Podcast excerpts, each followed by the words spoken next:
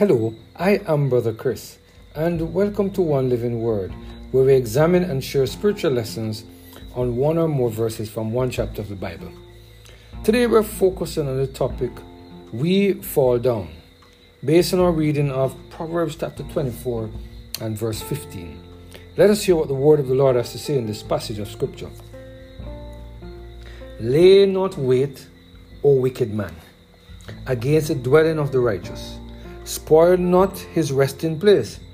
For a just man falleth seven times, and riseth up again, but the wicked shall fall into mischief. What a statement that King Solomon made that we just read in Proverbs 24 and verse 15 and 16. Do you see what happens to those who are considered saints as against those who are considered wicked? Here King Solomon says in verses 15 and 16 Lay not wait, O wicked man, against the dwelling of the righteous. Spoil not his resting place. For a just man falleth seven times and riseth up again, but the wicked shall fall into mischief. Now, what does King Solomon mean by the word just, falleth, wicked, and fall? The Strong Concordance define these four Hebrew words, or the four Hebrew words used in this sentence for just, falleth, wicked, and fall as the following. For just, it means righteous in conduct and character. Righteousness as justified and vindicated by God. Falleth, to fall, to lie, to be cast down, to fail. Wicked, criminal, guilty one, one guilty of crime. Wicked in terms of hostile to God. Wicked in terms of guilt or guilty of sin against God or man.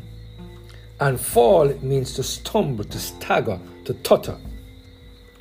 So where here we see King David or King Solomon reminding us that when we are justified and vindicated by God, even though we may be cast down several times, every time we find ourselves in that situation, we will get up.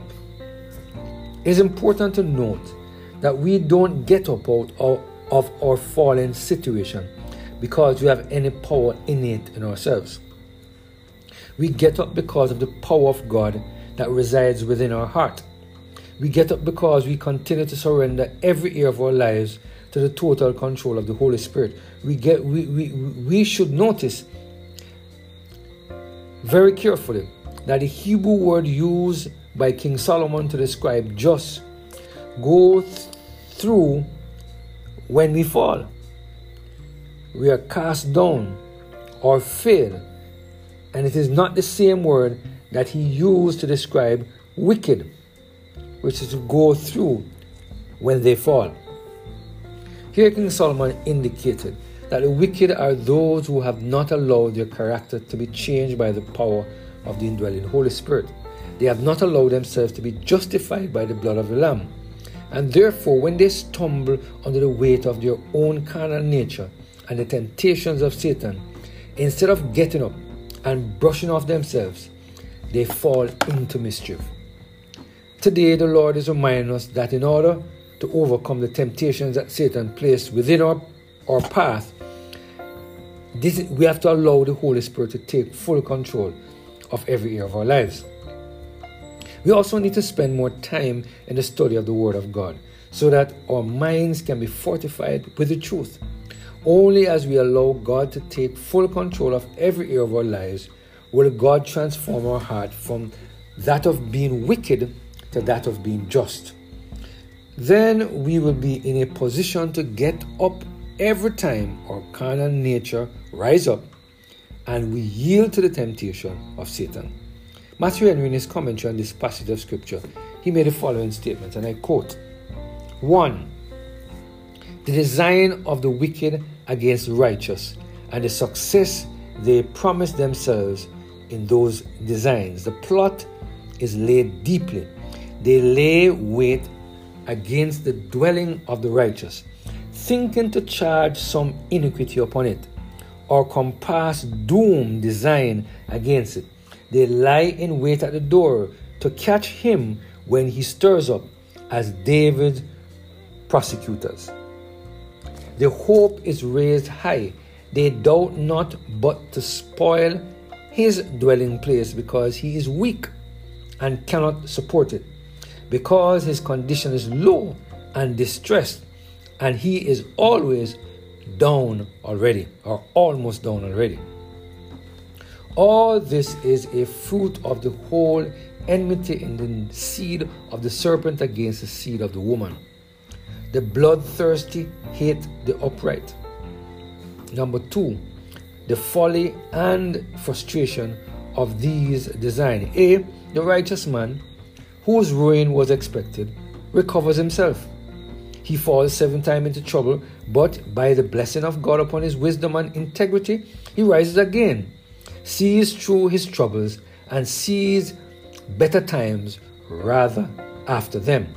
The just man falls, sometimes falls seven times perhaps, into sin, sin of infirmity, through the surprise of temptation, but he rises again by repentance, finds mercy with God, and regains his peace. B. The wicked man who expected to see his ruin and to help it forward is undone. He falls into mischief. His sins and his troubles are his, his utter destruction.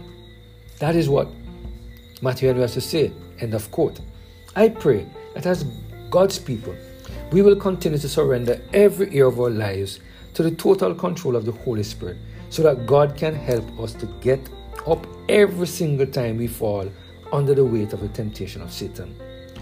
With Christ in the vessel, we can smile at the storm because we know that God will take care of us no matter what occurs in our lives. I pray that we will continue to give the Lord our all so that Satan will never gain control of our lives or use his fiery darts to get us to let go of the hands of God. Let us pray. Father, what a word. Thank you for the reminder that when the righteous fall seven times, we get up every time. Help us, Lord, to remain in the secret place of the Most High, to remain under the shadow of the Almighty, to remain under the protective wings of God, so that we will be able to get up Every time we fall, we pray through Jesus Christ our Lord. Amen. Have a blessed and Holy Spirit filled day.